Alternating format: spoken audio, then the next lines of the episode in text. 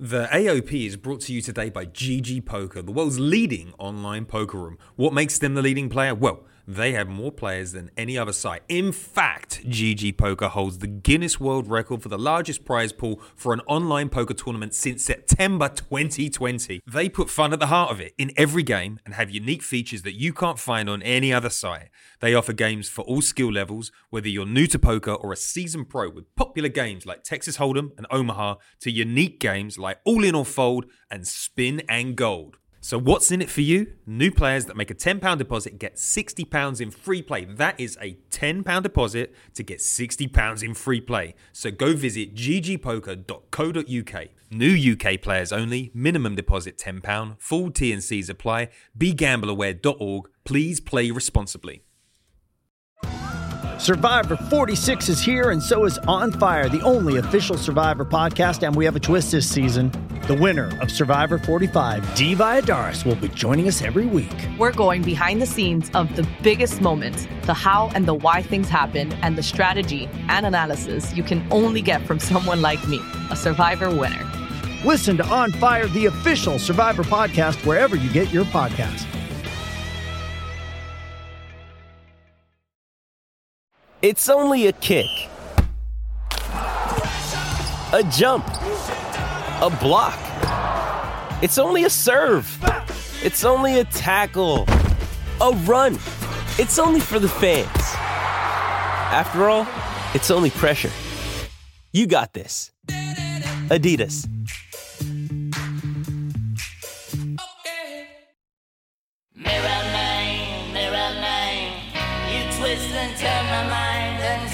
Don't know who I am. Mirror man. Good morning and welcome to a new edition of the Arsenal Opinion Podcast. We've got a Patreon exclusive. Oh no. Oh no. I mean, people think that people think I'm doing this for attention now, and it's not. I just don't know how to work the technology. It's embarrassing. Uh, but hey, Ben, welcome to the show. We're back again. This is our second recording because the last one corrupted. Uh, welcome to the show, Ben. How are you doing? I'm well. I'm well. Glad to glad to be back. I felt it was like uh, the Samuel Eto'o transfer that never happened, but you kindly invited me back into the back on the AOP. So excited to get stuck in. I'm excited to have you here. Um, give us a little bit of uh, information about who you are and uh, what you want to talk about today.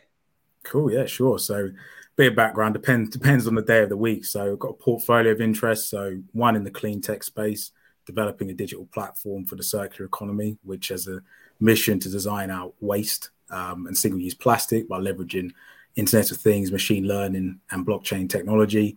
And then second, which is more of a passion project of mine, Compass, which is effectively the Duolingo for mental health and wellness by providing a zero barrier entry to improve one's uh, mental fitness and, and well-being. And, and then the third aspect, the third pillar is really around research and consulting and connecting with leaders in sports and sports tech to collate best practices and trends. And that's effectively how we we first got talking. You're a busy man. You're a busy man and uh, extremely uh, sharp Arsenal fan. Uh, tell us about your origin Arsenal story as well, because uh, that's the rite of passage on this show. Yeah, so you got you got two choices: you support your your local team or your dad's team. So my dad, be, my dad being a hardcore gooner, diehard gooner, just got just got me in, in, into the game. I remember seeing my brothers. I think it was 95, 96 JVC kit. You know the one Bergkamp, bro. Blue yes, light. yes, yes. I was like, yeah, I, want, I wanted some of that. So yeah, just uh, yeah, diehard Arsenal fan, born born and bred. Um, yeah, pretty much though. Uh, all I've known really, I have to say, is just been the Arsene Wenger, Arsene Wenger years, and then obviously the Unai Emery blip. It's almost like that Thanos uh, click moment. And yeah, obviously now now onwards and upwards with Super Mick Arteta. Who's your favorite player of all time? It's difficult to put people on the spot like this because you've obviously seen a lot of great ones. It's tough. It's tough. You know, it's like can I have, can I have a couple of choices, right? You can so, do a couple of choices, of appreciate, course. Appreciate that. So Sol Campbell's one. I just I loved I loved. We can we can we cuss on this? Of course you can. Yes. It was, it was, a massive fuck you, not to Spurs, but to the whole league pulling, pulling yes. off that transfer. So doing that in that manner, that that that was awesome. Um, Dennis Bergkamp, the Iceman. He's just so yeah, Dennis Bergkamp, Patrick Vieira, but I think it's got to go. It's got to go to Thierry Henry. There was just there was something like the French say, "Je ne sais quoi." He was just he was just just electric. Seeing him and just like you know, it was it's almost like I guess having like a superhero on your team. Like you knew you had a goal And. I always remember the Good Friday game when we were two one down against Liverpool, um, and how he just took the game by the scruff scruff of his neck everyone was tight because that week before we had like one of those typical Arsenal weeks where it comes off the cliff, where lost to um, United in the FA Cup. Then we had that Wayne Bridge moment, and then yeah, and then it was on on the edge, and then he just pulled it back from the brink. But yeah, phenomenal player, and yeah, just blessed to be able to be able to call him Arsenal Arsenal legend and, and see him. So yeah, just uh, that's that's that's my top four if if if that's there. You're you're into uh, tech and, and football, I don't know whether your love for Thierry Henry was enhanced slightly because if you played Championship Manager back in the day, he was a hot player a few seasons before he joined Arsenal. So I, I discovered Thierry on Championship Manager. Ah, uh, see, I you know I I maybe I might be carbon dating myself here, but Champ Manager was I was I was more of a FIFA guy. Pro Evo actually. Let me let me clarify. Ooh, Pro Evo. Pro Evo. Pro Evo. Pro Evo Five is probably the best. You know the one with um, like uh, John Terry and Henry on the cover. I think. oh yeah, yeah. That was that that was the peak. That was the peak of football. Now the games today, I don't know. FIFA current iterations. I think they stopped PES, ain't they? Stop that. I don't know. Yeah, it just kind of disappeared, didn't it? It felt like it was taken over for a little bit, and then it then it dropped off. Yeah, it they, I think they went free to play. Ah, yeah. But yeah, so um. All right. Well, we've got that's um that's plenty enough of the origin story, let's get into the meat of it. Today, we are going to be talking about um, technology and football and where things are going because things are moving at a rapid pace. I don't think I've ever seen um, football, you know, technology and football move at such a, a rapid pace. I, I, don't know whether it is. Uh, it's because we've been pushed on by the pandemic, where the fan expectations have started to to rise, or whether it is the emergence of platforms like TikTok that are taking away uh, attention from elite level sport and the match going um, fan. So I think the hottest topic that we can talk about with regards to technology, um, Arsenal uh, just dropped the premiere of uh, their All or Nothing documentary. On the face of it, people look at it and they just think, "Listen, this is just another TV show to entice me into um, into the Amazon network so I can buy more toilet roll." But I think that there are um, more nefarious things at play. Amazon clearly eyeing up a move on live sport. Talk to us about um, Amazon and what is interesting them when it comes to sport and what are they doing with this documentary and why is it interesting? Yeah, I think I think, I think you can sum up perfectly there. It does seem on, on the it seems like a Trojan horse, right? Um, very much building up these strong relationships with clubs, painting them in a fantastic picture. Because the interesting thing, what the data guys will be looking at, is the fan acquisition post all or nothing.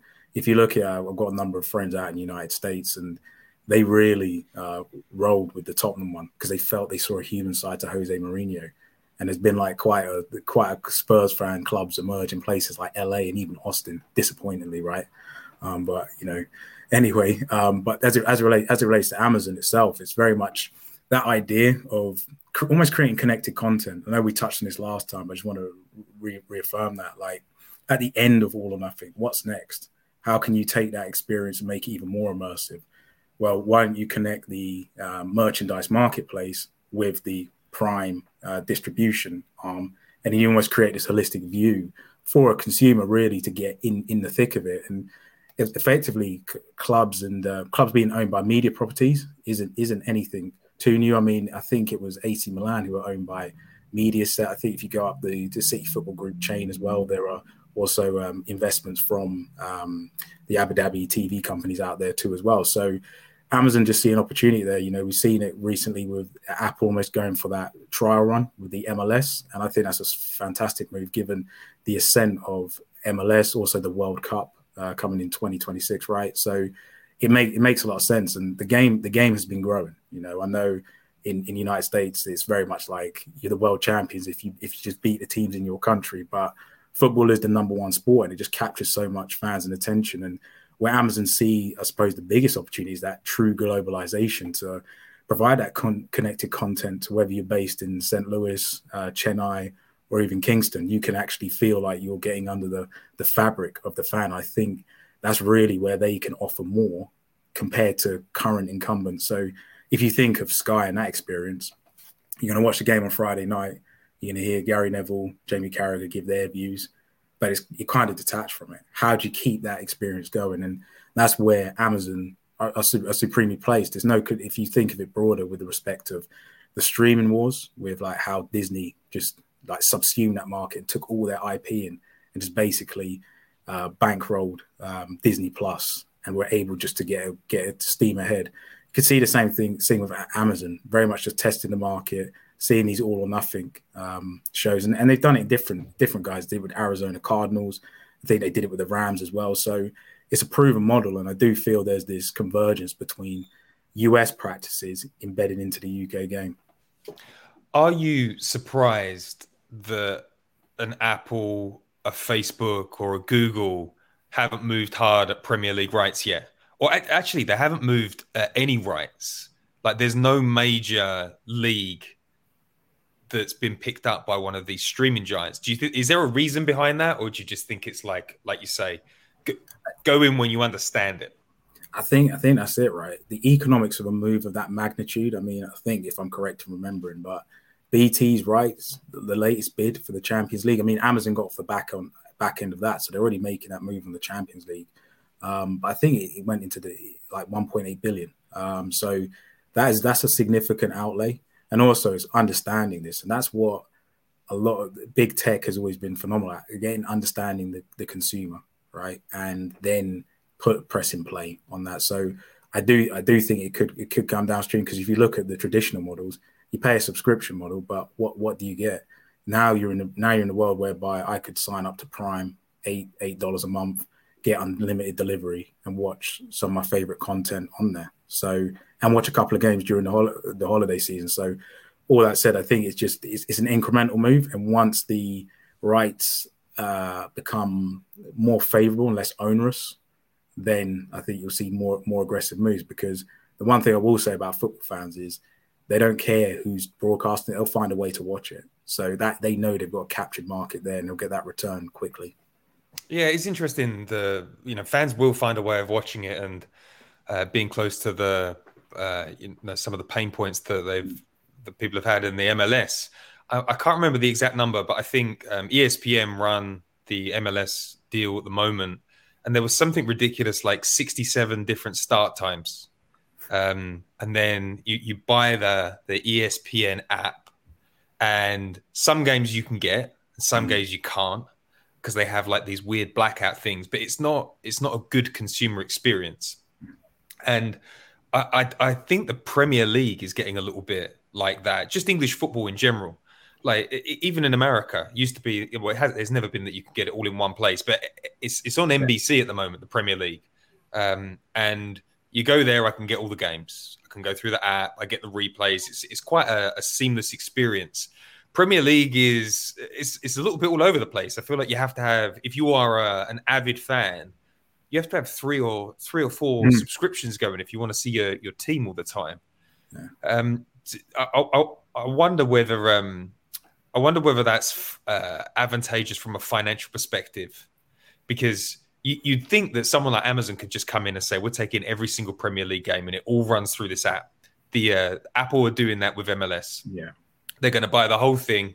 Um, that interestingly, the MLS will run production, Apple mm. run distribution, and you know all of the bits that run around it.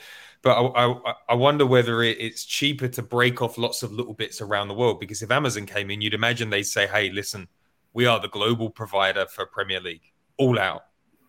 yeah, it's, it's, it's really interesting because it really comes down to the economics of it, right? So if you think of the infrastructure costs, the setup costs, and because it is so fragmented, the user experience is is diminished, and people looking for value for money. It's tough time, right? Obviously, we're, we're likely to be heading into a recession by all indicators, and frankly, if you if like you said there, the current subscriber stack is if you want to watch all Premier League games, you need BT Sport, Prime, Amazon Prime, and you need Sky now, rewind the clock back ten years ago, that wasn't that wasn't uh, a possibility. But I do think the modality and the distribution of content, you are going to see people just fall by the wayside because it's just scaling so much. I mean, the, the cost in terms of the Champions League rights itself, like Amazon in a position where they can afford to make those bids.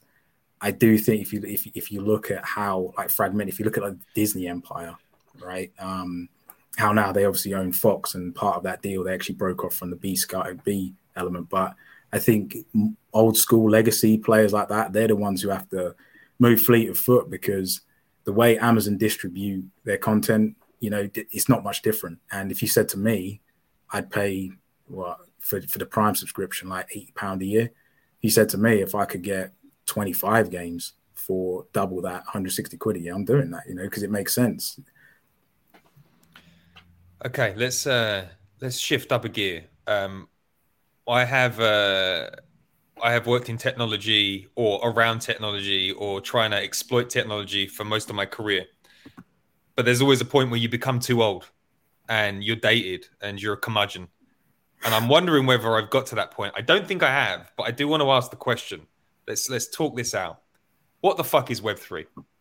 Everybody's talking about Web3 everybody that had a, a, a, you know they were a VR consultant five years ago. Now they're a, now they're setting up. Now they're at Web three conferences. There seems to be money flowing into it. The output is is dis, is disgraceful. Uh, you know, I've got to say, I, I looked at um, mm. a technology officer from Decentraland. Um, it it looks like 1998 graphics, and people are like, "This is the future of Web 3," and it doesn't make any sense to me uh, explain to the people listening what is Web three. Give us the uh, give us some talking points so we can seem intelligent when young people talk to us about it at bars.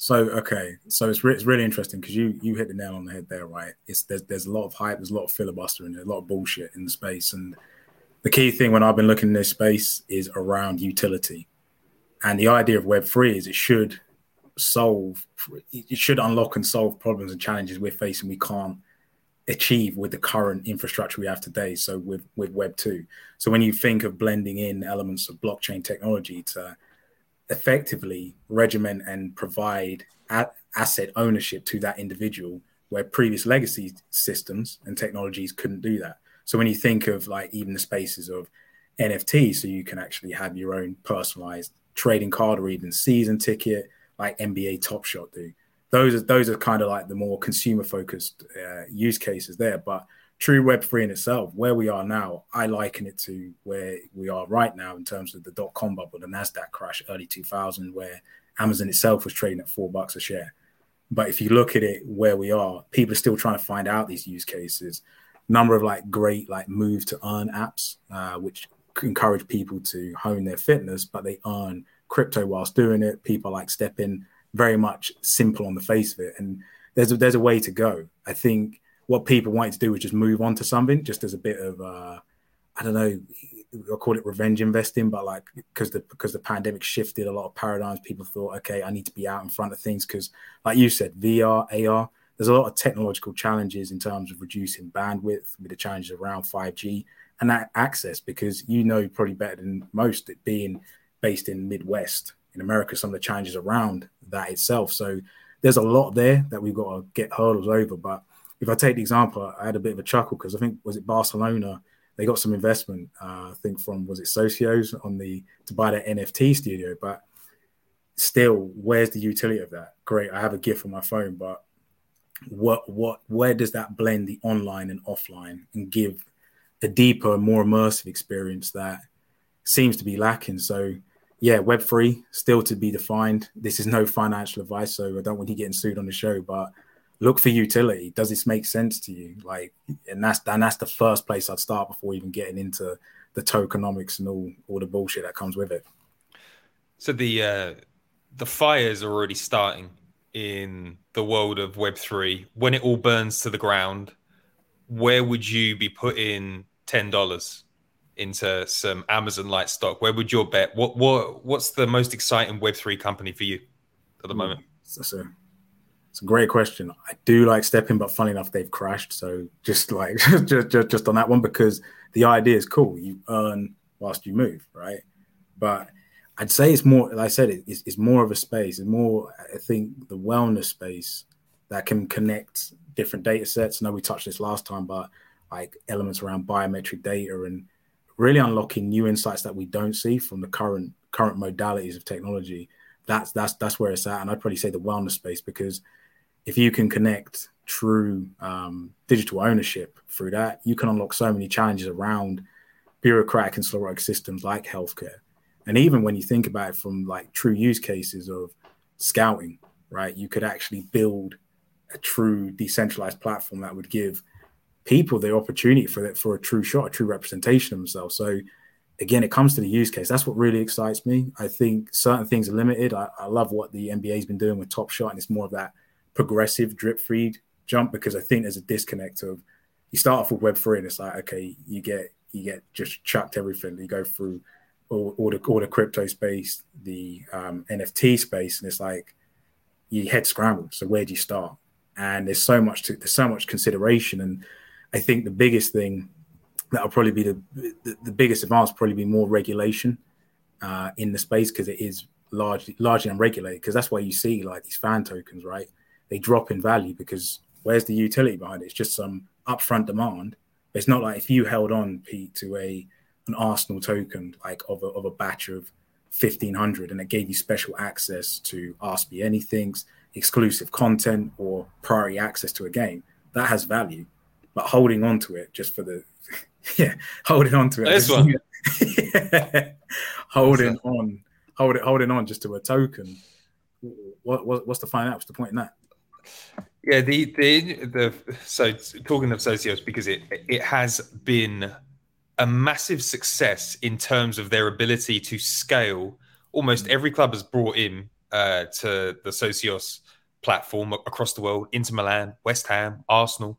Um, you know, any major club uh, has seemed to because they're just giving out free money. But at the heart of it, when you look at what they're doing, it's taking money off fans. And one of the one of the best points that I heard in the game about Socios their their offering is deeper engagement with fans.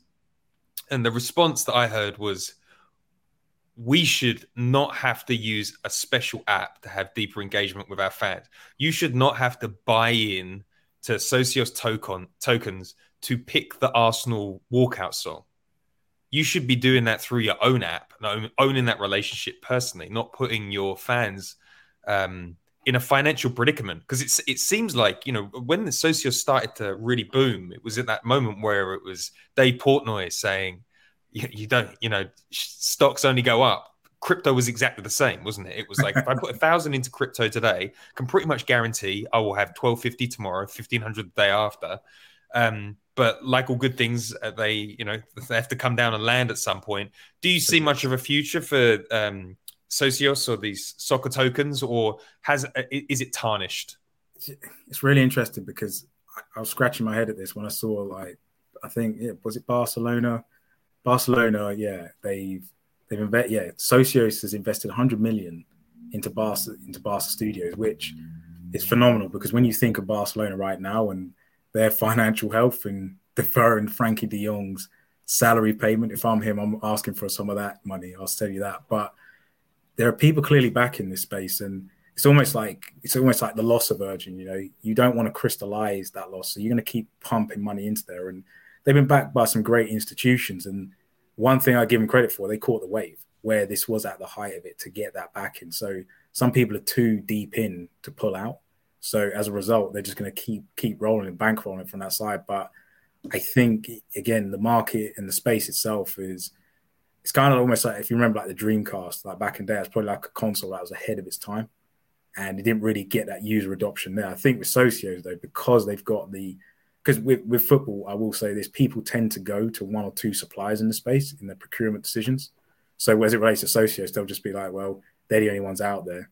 Let's just let's just use them because everyone else seems to be using it. I mean, it was kind of the the, the line Arsenal pedal with the Super League, right? Well, we didn't want to be the guys that stand at the train station. We want to be on the train. So I think these guys will continue. It's kind of sad because you quite rightly put out like the club should be owning that relationship, and it's not hard, you know. And even if even if it's like domestic and international fans, you could set up Discord servers and get that engagement going. You could even use Twitter Spaces to to work to work this out. So I think the most remarkable thing to kind of take a step back with Web three is a lot like what I'm seeing, kind of similar to what you're seeing, is could be done in a Web two world.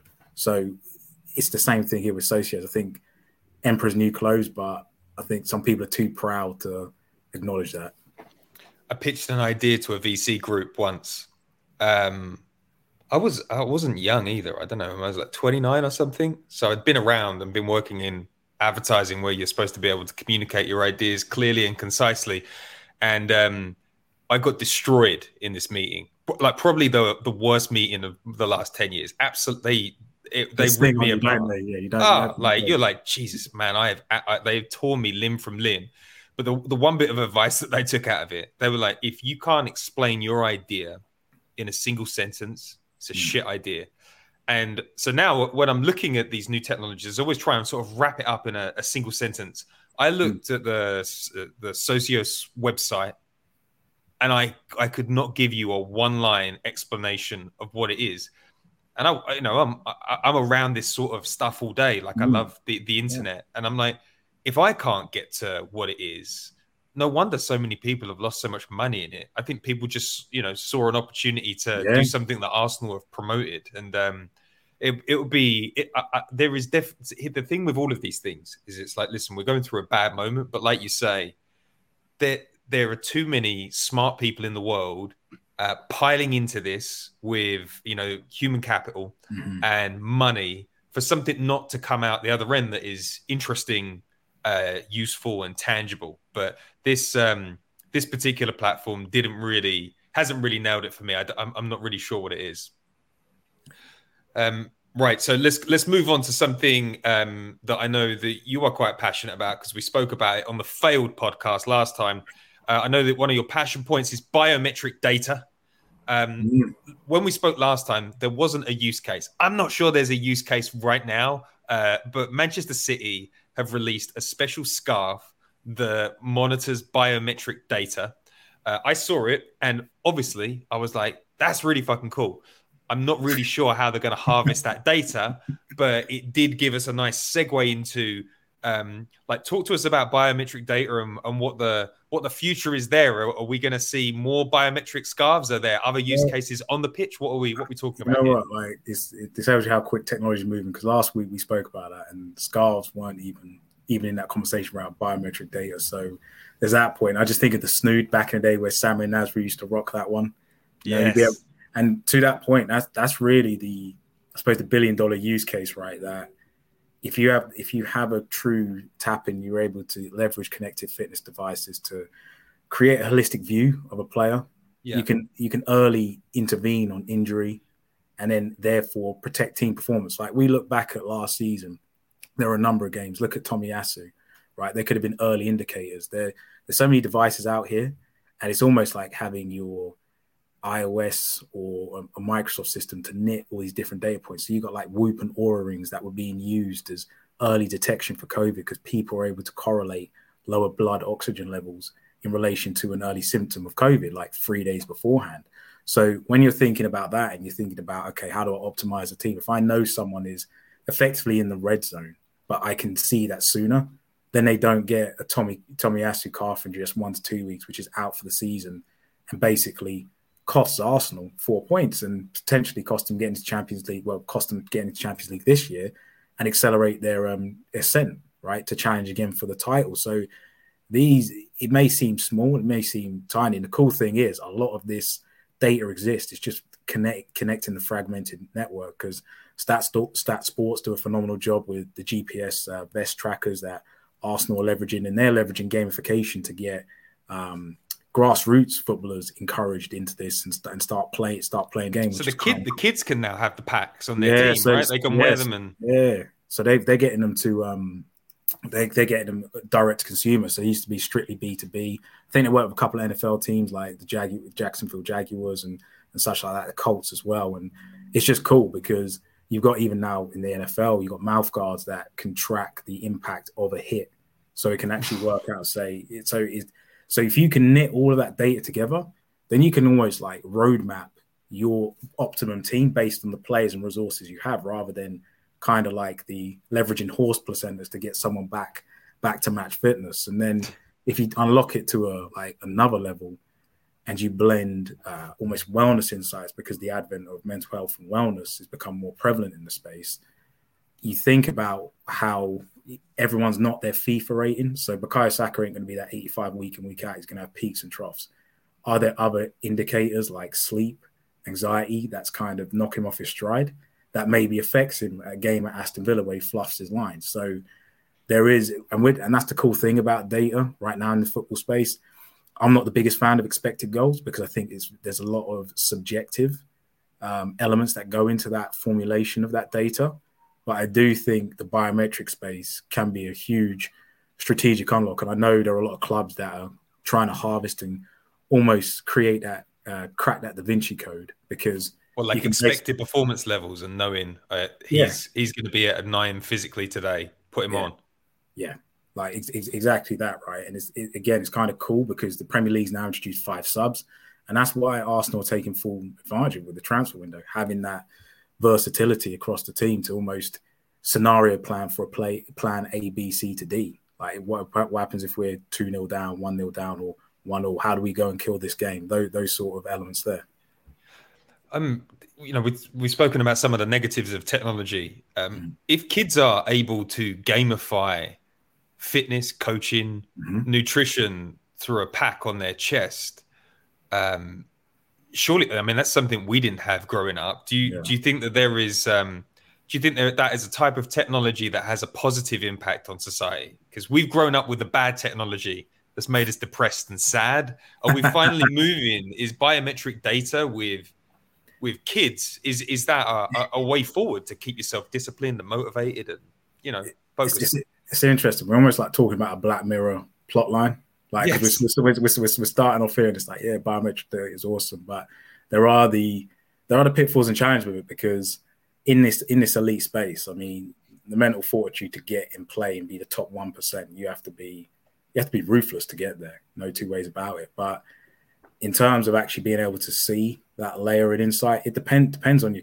depends on your instinct, right? Some people want to be measured and be able to see how can I get that one percent I think there are use cases here which could be really, really cool and leveraged. You know, when you talk about wider health, you know, some of the challenges around, like you said, around nutrition, just physical activity, gamifying it. I know last week we touched on how um, clubs are almost looking to FIFA as that gateway from FIFA to actually playing the real game of football and getting involved in it in, in, in that side. And I just think um, I think it's cool. And personally, if I had one, I, if, if I was that age, and I'd be using one. It, it's an awesome bit of kit. You're just rocking it about, and you can actually see okay how you compare your sprints to a Bukayo Saka. And if you're like a ten year old kid, that's what you want to be doing. Yeah, I, I, I like the idea of having a, a, a, like a, a coach on your chest, yeah. or you know, I also think it's interesting for. There's a lot of bias in sport. You know, co- like a coach isn't going to like all 15 kids on the team and sometimes a coach can be like, well, that kid's lazy. And I think that it happens in professional sport. You know, managers don't like certain players and like that player's lazy, but then they have this layer of data that says, oh, actually, he worked harder than everybody mm-hmm. during the training session. I just wasn't paying attention, or I was looking at it through the haze of him pissing me off uh, on the coach last week. So it's quite um, could be quite interesting if this sort of technology, when it becomes affordable, seeps down into you know the the upper levels of kids football. So the coaches know who's slacking off mm. who like you know kids get in the red zone as well. You, you know certainly don't want to be injuring kids during their development but you also want to make sure that they're pushing themselves. Yeah no it's, it's, it's a great point because if you take that one step further you think about the, the missed opportunities like the missed Sakas. Even there i say the missed harry kanes that had a bad day at the office and they and that coach or scout took that one line of sight and said that was the evaluation point of him. And he didn't have any data to back up to stay to, well, actually, today he weren't feeling it. But here's the context behind that. They, and that that's why I think clubs will become more savvy in this space because it is um, it is a challenge. You have to get more sophisticated because like you, we were touching this last week about the stats Coca Cola had in terms of um, kids, this upcoming generation, Gen Z, are just not engaging with live sport. Now, I don't know about you, but when I first started watching Arsenal, I went after that. I wanted to go and kick a football about afterward. You know, you, you, you Yeah. see you see a great game, you feel hype, but that isn't the reality of today. And they're having to use different ways to engage um, fans. It's like um, just even, and I'm jumping a bit around here, but even like the different fan casts for different demographics and and such there. So So let's um let's shift on to another area that is quite interesting. We're post pandemic now, and uh, football fans expect more. Live experiences are getting more intertwined with um, technology. Football is now competing for attention with Netflix, Fortnite, TikTok, um, and you know well, I'll talk about the Coca Cola study. We did this Coca Cola study five years ago for uh, a, a pitch. And one of the findings from this study was that young kids don't really care much about live sport. And I was like, that is a load of shit. And they were like, well, that's that's what the that's what the number said. And it is slowly but surely playing out that um, getting getting young kids to watch sport is uh, is problematic. And we've got FIFA, uh, is a extremely popular game. I think it's uh, in the top ten most streamed games on Twitch. And FIFA have got studies that say that kids are now using FIFA the game as a gateway into actual live soccer. Um, the it, it, in America at the moment, the average age of an MLS fan is 37. It's extremely um, mixed who comes into the game. Uh, whereas baseball, the average age of a season ticket holder is 58. It's a very white sport. Um, soccer in America is taking off and it's on the ascension. I'd imagine that part of that is because people don't want to put their kids into certain sports and have their brains rattled. Um, but also, it's now a more global game. Um, average age of a Premier League season ticket holder is 43. It's very expensive getting into the ground. Um, do you do you think I kind of danced around into the wrong place here? But I'm going to ask this question first.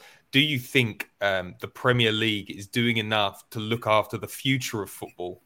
Um, and what sort of um, tactics do you see that, that Premier League clubs are going to need to do to get the next generation of fans in the door? yeah, it's um could be here for like hours on this one, but keep it kind of short on here, I think it's taking the first bit. So the Premier the Premier League itself, it's kind it need it needs to a lot more because as the statue just outlined there, right? It's this it, it's spot on. We there there is a regen regeneration that needs to occur, and the cost the cost of living's biting, the cost of attending the games, the economics of it just don't add up because the challenge, and this is this is where people don't necessarily see um, like the beginning of the end for certain things. But I'm going to go about this a roundabout way and give a bit of optimism here because with the challenges of the of the decline in fans, it kind of leads to a point about poor product quality. And one of those factors around the poor product quality is the quality of referees because it, it, it- boggles everyone's mind that you have 22 people who are, pe- are trained to peak performance and you have a Jon Moss type running around on the pitch. Now, what that what that ladders up to over time is people just get apathetic towards it because you can make a case last season. I don't want go like Arsenal propaganda here, but some of the decisions were horrific and goals and sending offs change games. The referees' decisions do change the trajectory of a game, and given the margin of error in this, you know, you're watching that you're watching the season how that unfolded for Arsenal. Because if if you play it back and you can see the quality of refereeing decisions, you can make a case that we could have finished higher up. And as a fan, some people take it another way as, oh, what's the what's the fucking point? Why would I conti- why would I continue with this? You add in the cost of things, it just doesn't become a priority anymore. And the things that become the nice to haves and the must haves are the things that are of high quality. Because say what you want about Amazon is if you need a parcel next day, you're gonna get it. And they stick to what they say.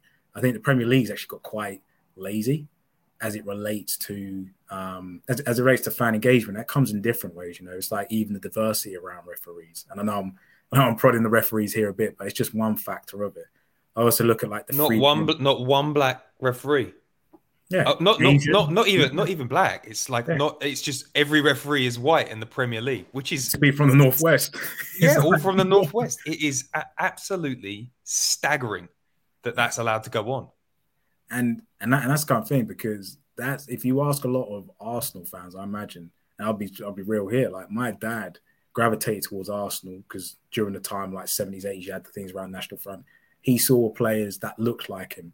So it made him feel comfortable to go to that team, right?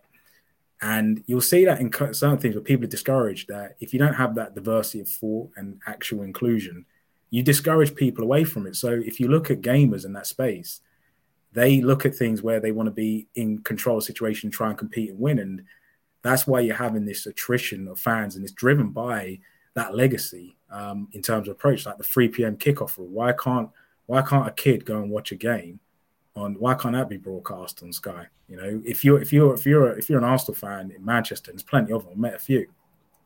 Why can't you watch the game instead of having to get like a 90 quid ticket to Euston and then get down to Finsbury Park and then you got you got like the Arsene train at the end. You got to like sleep in a train station to get back. So I do think there needs to be it needs to be greater depth in terms of investment around um, inclusion around uh, diversity, but second to that, just accessibility because that's why people that's why fans are declining to get in there. It's, it's easier probably to get to join like like Roblox or any other these community based games and play that than it is to attend a game. And I think that's where the Premier League has to look at itself and work with the clubs in a closer fashion to democratize that access. I love that answer. And um, yeah, I, I, I, totally agree. And uh, referees is another one where it's like the the technology opportunities that aren't exactly. taken advantage of. It's like rotational fouling is an yeah. e- is an easy thing to to pick up Hmm. Uh, like just just somebody should just be tabulating it in the background and it should be going to the to the watches. Like that there should also be analysis like um there should be like a, a an opta for foul play. And then the referee should know, listen, this player, uh Mane, he he throws his hmm. elbows in, he leaves his feet in, and then he pretends it's an accident. It is a problem, and he's going to damage someone. Harry Kane, he backs into players, and he's gonna he's gonna break someone's neck at some point. Mm. Watch out for it. But they they're so arrogant. Them and you know if the referees were amazing, they would have some wiggle room. It's like, listen, we're we're we're best of the best. Leave us alone. But they are so unbelievably inept, and they're they're they're arrogant about their hmm. ineptness. Mm. They're like, hey, guess what? We're not we're not changing anything um, so, uh, and you also wonder, like the Premier League, why are they accepting this?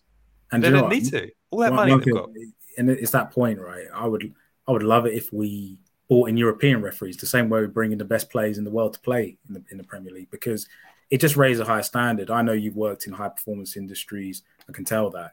So you have to raise your game. When you see someone come through the door who's big time, you're like, shit, I better get my act together because I can't be slacking here. And it's that it it will weed out that mediocrity. You know, I know this is kind of like we're talking about the battle between tradition and future, but it's very much that it does. It's going to need to take an element of revolution from the the this this system itself to to drive forward drive forward that progression and change because when you have a shit product that leads to apathy and the referees are causing that in terms of the the, the elements of attrition there but again it's competing with different screen time i know the pandemic created a lot of um, more opportunities as opposed to watch things. I know when the pandemic was going on for me, I was watching like the NBA finals, probably watching about two or three games because the way they were distributed, because no one could get into in, into the game, into the Premier League games there, and it kind of changed viewer habits. So I think those those impressions are here to stay. And if I was a club, I can't say who, but I'd be looking at creating those those focus groups to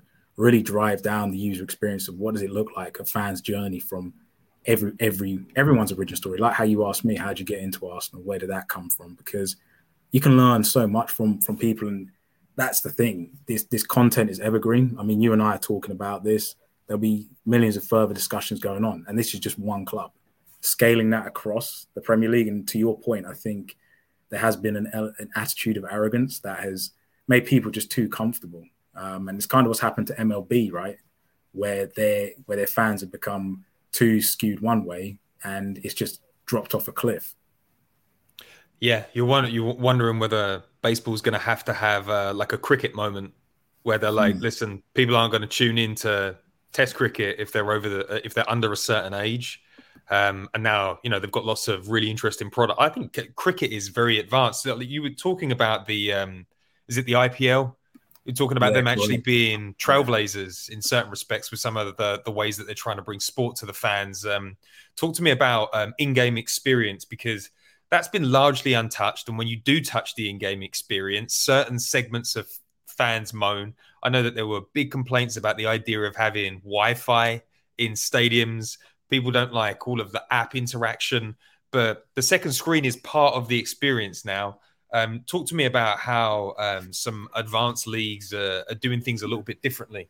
Um, Yeah, it, it, it, it's really interesting. Like I, I call out the IPL specifically because they're doing some great work in terms of fan engagement. But that it's that idea. It's that it's that second screen because everyone's looking for that social media highlight. Like if you if you go to a game in the Emirates, you'll see people at the corner, not not with their scarves in the air. It's with the uh, it's with their camera phone ready in position to record that goal, record that celebration, and put it and put it straight up straight up to Twitter. And that's where the clubs are actually getting it because they're updating their infrastructure in their stadiums to accommodate the new fan that wants to be in real time and say, "Hey, mate, you're in LA. Look at this. Look at this highlight reel. Look at this thing on TikTok." You know, and the IPL do a great job in terms of having in-game play, effectively just being in a position to vote and dictate. Okay, is this person going to hit a six? Is this person going to hit a four? Because I don't know if you've ever been to the cricket. It's it can be a good day out, a bit of a piss up and stuff. But Yeah. um, you know, and effectively you're um you're there all day, and it's like, well, what, what's going on? And it, I, I was at the hundred last year at Lords, and just seeing that play out, and that felt like a, a it felt like they put elements of NBA meets cricket, just with like the the power plays and, and things like that. But I wasn't that much of a fan of it, but I could see the younger fans there. They were like, they were really like, oh yeah, let's let's get involved. And I can see I can see football transition that same way of what's the outcome? Is he going to save or miss the penalty? You know, is it, should it have been a red? You know, should it have been a yellow? Because when you take a step back to the referees, a lot of that is subjective. If you see one thing from one angle, that's where you make your decision from. So getting the fans in there could even, again, I say democratize access, but give that accessibility, which I do think the game is lacking in certain areas. It'd be really interesting to see how clubs adapt to 5G and the opportunities that that brings, uh, like in stadium, because there's a lot, lot of chance to um, do interesting things with sponsors, a lot of chance to, to get data and to to pull people in deeper to to the game. I think the great, I think one of the greatest advertising lines in sport is Sky's um, "It's better when something's on it."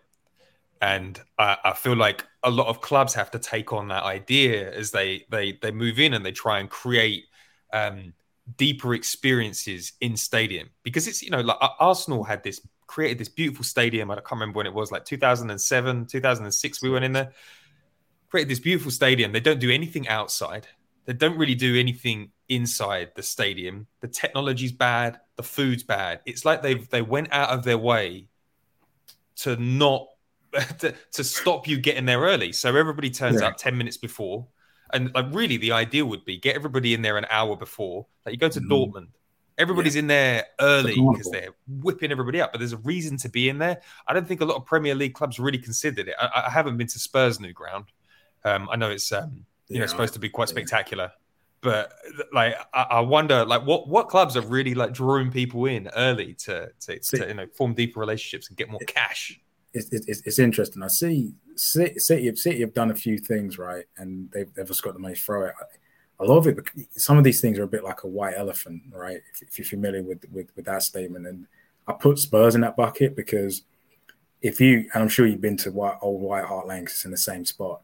You get off at Seven Sisters Road, and it's a and it's a long walk. It's not a nice walk. It's completely different from walking through Caledonian Road. You know, it's very, Yeah, it's very, very different. And the stadium is phenomenal, great technology in there. But do you want to stay around there? No, you want to get in and get the fuck out. True. And that's the that's kind of the inherent challenges. That's why, like you, I'm kind of with Arsenal. There's such a huge opportunity because if you do your Arsenal walk, mine kind of kicks off like in the in 12 pins, go to the Bank of Friendship and just amble down, um, down amble down Holloway Road that way. That's a nice that's a nice experience, and I think you can almost create that carnival atmosphere on the way through. So because you see it with the stalls out on match day, it's a great it's a great vibe, and the fans themselves almost cu- have kind of cultivated that that marchway in there. But if they had a reason to go there sooner rather than take that extra pint or, or such on, you know, you would see you'd see that greater level of engagement. But there is there is a lot of focus. But I think, in transparently speaking, here it's probably the wrong people giving that feedback because they're looking at it from a perspective of okay, how how can we make money rather than how can we create value?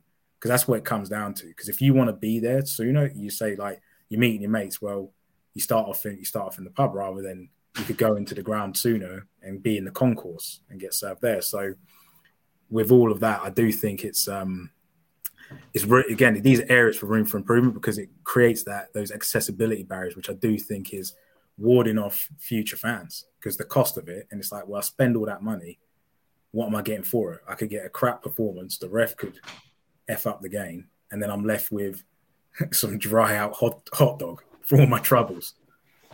Yeah, and that's the the the key bit. If you can make fans care even when you play badly, that's the dream. And I don't think uh, I think a lot of clubs are very focused on the on the 90 minutes, which you know, sure, great, but like as more competition comes into into the world, um, both digital and physical, um, I think clubs like Arsenal are going to have to buck up their ideas. I just look at that little plaza that they've got. I'm like, you've got all of these great food truck offerings all over London. Mm. Bring them, bring them down, charge them a small fee, get people like rowdy before the game, and then send them in in good time and create that great atmosphere and that great vibe. But you know, they're there yet. Uh, no, just, I just want to add on it because I think it's a phenomenal idea, right? You bring like Brick Lane or Camden Market, pockets of those in, in and around the stadium, you're going to be there, right?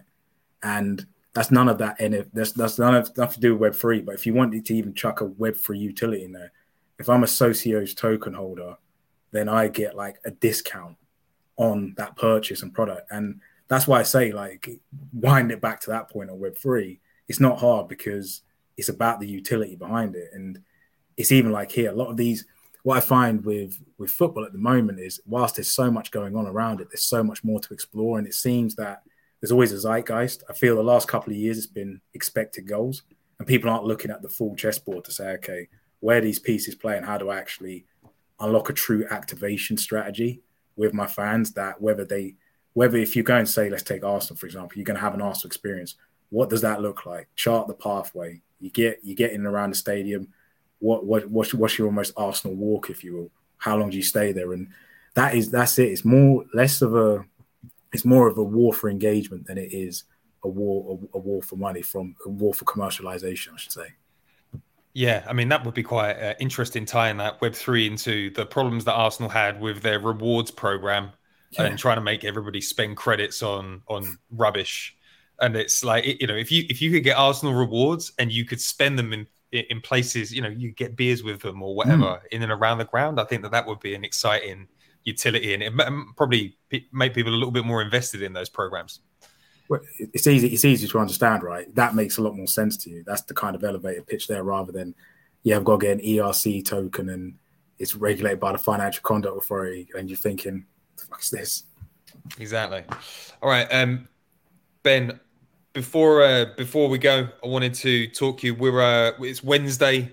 Our first game of the season is mm. on mm. friday against crystal palace. How are you feeling about the window? Do you know what? I'm I'm I'm feeling I feel great about. It. I think uh, I know we spoke last week. I think uh, I'm still sticking with that. I think the Zinchenko move was a phenomenal move because we we finessed United. That's the only way to describe it because they've had to pay over the odds for someone that who who probably will be a fantastic player, but he's got to be.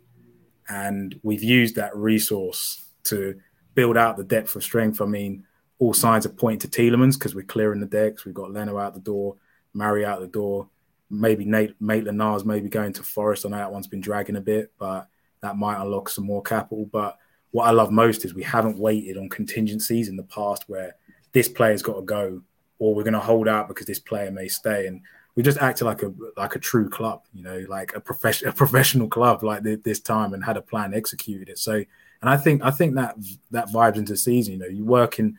It's no different than working in like top corporate organizations where that flows through. You have that level of execution, everyone feels that 10%, like you got your chest out, you know, you're more you're more puffed up and ready to go. So I don't know. I mean, Palace, I'll say all this, we could get we get we get slapped up because Patrio has done great work there. Brilliant that job, yeah. you know, I think this could be like our 2007 8 season where we was just so close. We had a few things go against us and run out of steam in this way because no one's looking at Arsenal this season, uh, this window as a banter club. No one's laughing at. It. Everyone's like, actually, you've only probably got one player who's not with the cause in terms of Pepe. If you look at probably the true core team, he's not really bought into the vision.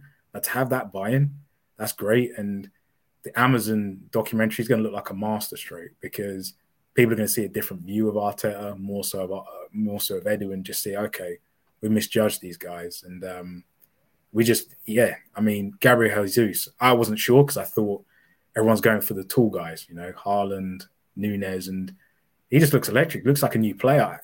I know it's pre-season. I sound like a fool for saying this, but and maybe it's because he's playing for my club now, but I didn't think he was that good. I know it just sounds like I know some of the finishes he's been doing has just been phenomenal. Yeah, a, a, little bit of a technology stat, kind of.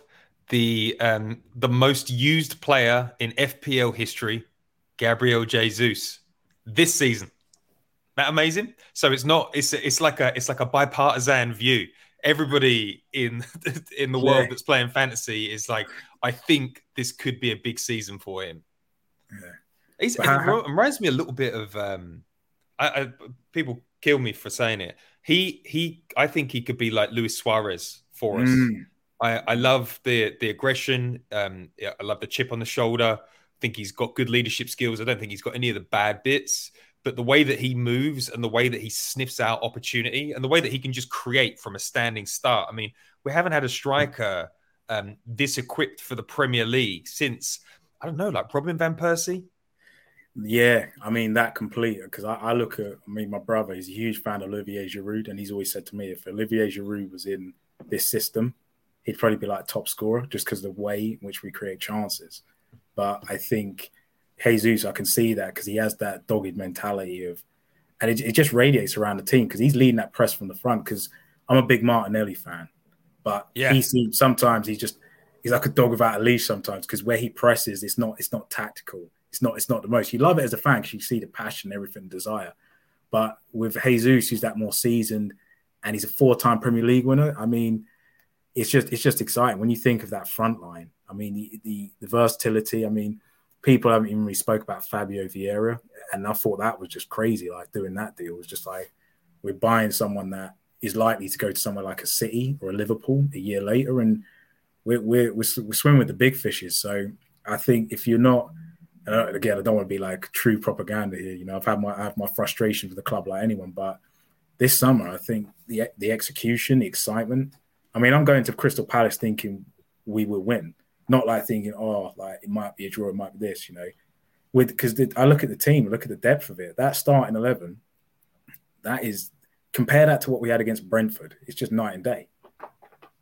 Yeah, and the squad feels balanced it's in it still lacks experience. I think we've actually aged down the squad with some of the older players going, but it feels balanced. I mean, we're, we're going into Crystal Palace on Friday without Smith Rowe, Tommy Tomiyasu, Kieran Tierney. Last season, you're right, that's killing us. That killed us against um against Crystal Palace. Yeah. Uh, so to have the players of the quality of Zinchenko and Jesus to come into the side and bring that winning mentality, like everybody know, like when you are when you are going to war with people that are battle hardened, just gives you that little bit of extra confidence. And I, I'm I'm really happy that Gabriel Martinelli seems to absolutely adore Jesus versus seeing him as um, competition. Mm. And I'm mm. also pleased that like Eddie Nketiah, I think he's going to score more goals than Richarlison this season. So that's I, my. I, I, give, I, give, I give, I give, I give you kudos for that because you, you, you put your neck out on the line. It's hard. That's a hard position to do it publicly. You said Eddie was going to bag, and he, he was incredible on, on the running. But one question, just one thing I want to just point out, just on there, you'd say like we de-aged the squad, but when you think about who we've de-aged with, I would consider Gabriel Jesus more experienced than Alex Lacazette, right? Because if you think yeah. about the four-time Premier League winner played in Champions League. I think he played Champions League final last year, semi uh, the year before. Sorry, semi final. He's been there, done it. He's played in immense pressure, and he's played with a different type of pressure where he was coming true from a, a, an impoverished background, where it just gives you just a, a, ridiculous desire and hunger, similar to how Suarez had it. So those parallels um, definitely definitely could uh, could materialize. So whilst on on paper we have, I look at again like Zinchenko, like you know who we had. I mean, coming into the squad from that perspective. Again, the these these people are hungry and, and like you said, they've got a chip and shoulder, want to prove something. I think the most exciting thing is they're spending their best years with Arsenal. It's not like you're 29 on and it's questionable. You're going this isn't like picking up Gallas or Petr Cech. We're moving on. Yeah. Ben, um, it's been an absolute pleasure having you on the show. Um, we'll do this again. Uh, where can people find you on the internet? Well, good question. I'm most I'm mostly on Discord, so um, Ben Campbell nineteen fourteen. So if you type that in, you'll find me there. I've also shared some slides with the guys at the AOP. So if people want to reach out and sign up to the Patreon, they can get access access to the slide They can love to continue the conversation there. Yeah, and we will be putting that like this will be going out on YouTube as well. So we'll put the uh, the slide deck there so you can take a look at uh, what Ben gets up to. Um, ben, thank you for joining. Um, it's been really interesting. love having our second chat. Thank you for coming on again. We are recorded this time, so um, we're in good shape. And if you are listening to this on Patreon, thank you for your patronage. If you're listening to this on YouTube a few days later, sign up to that Patreon and you can get content like this nice and early. Um, enjoy the game on Friday. Uh, ben, hopefully it's a massive win. Um, and mate. you and I will catch up soon. And on that note, I'll say ciao for now. Cheers, Pete.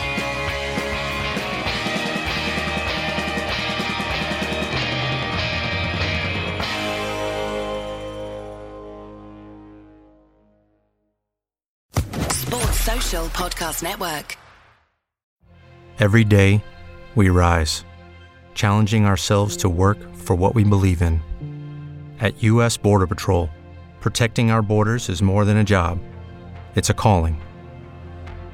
Agents answer the call, working together to keep our country and communities safe. If you're ready for a new mission, join U.S. Border Patrol and go beyond. Learn more at cbp.gov/careers.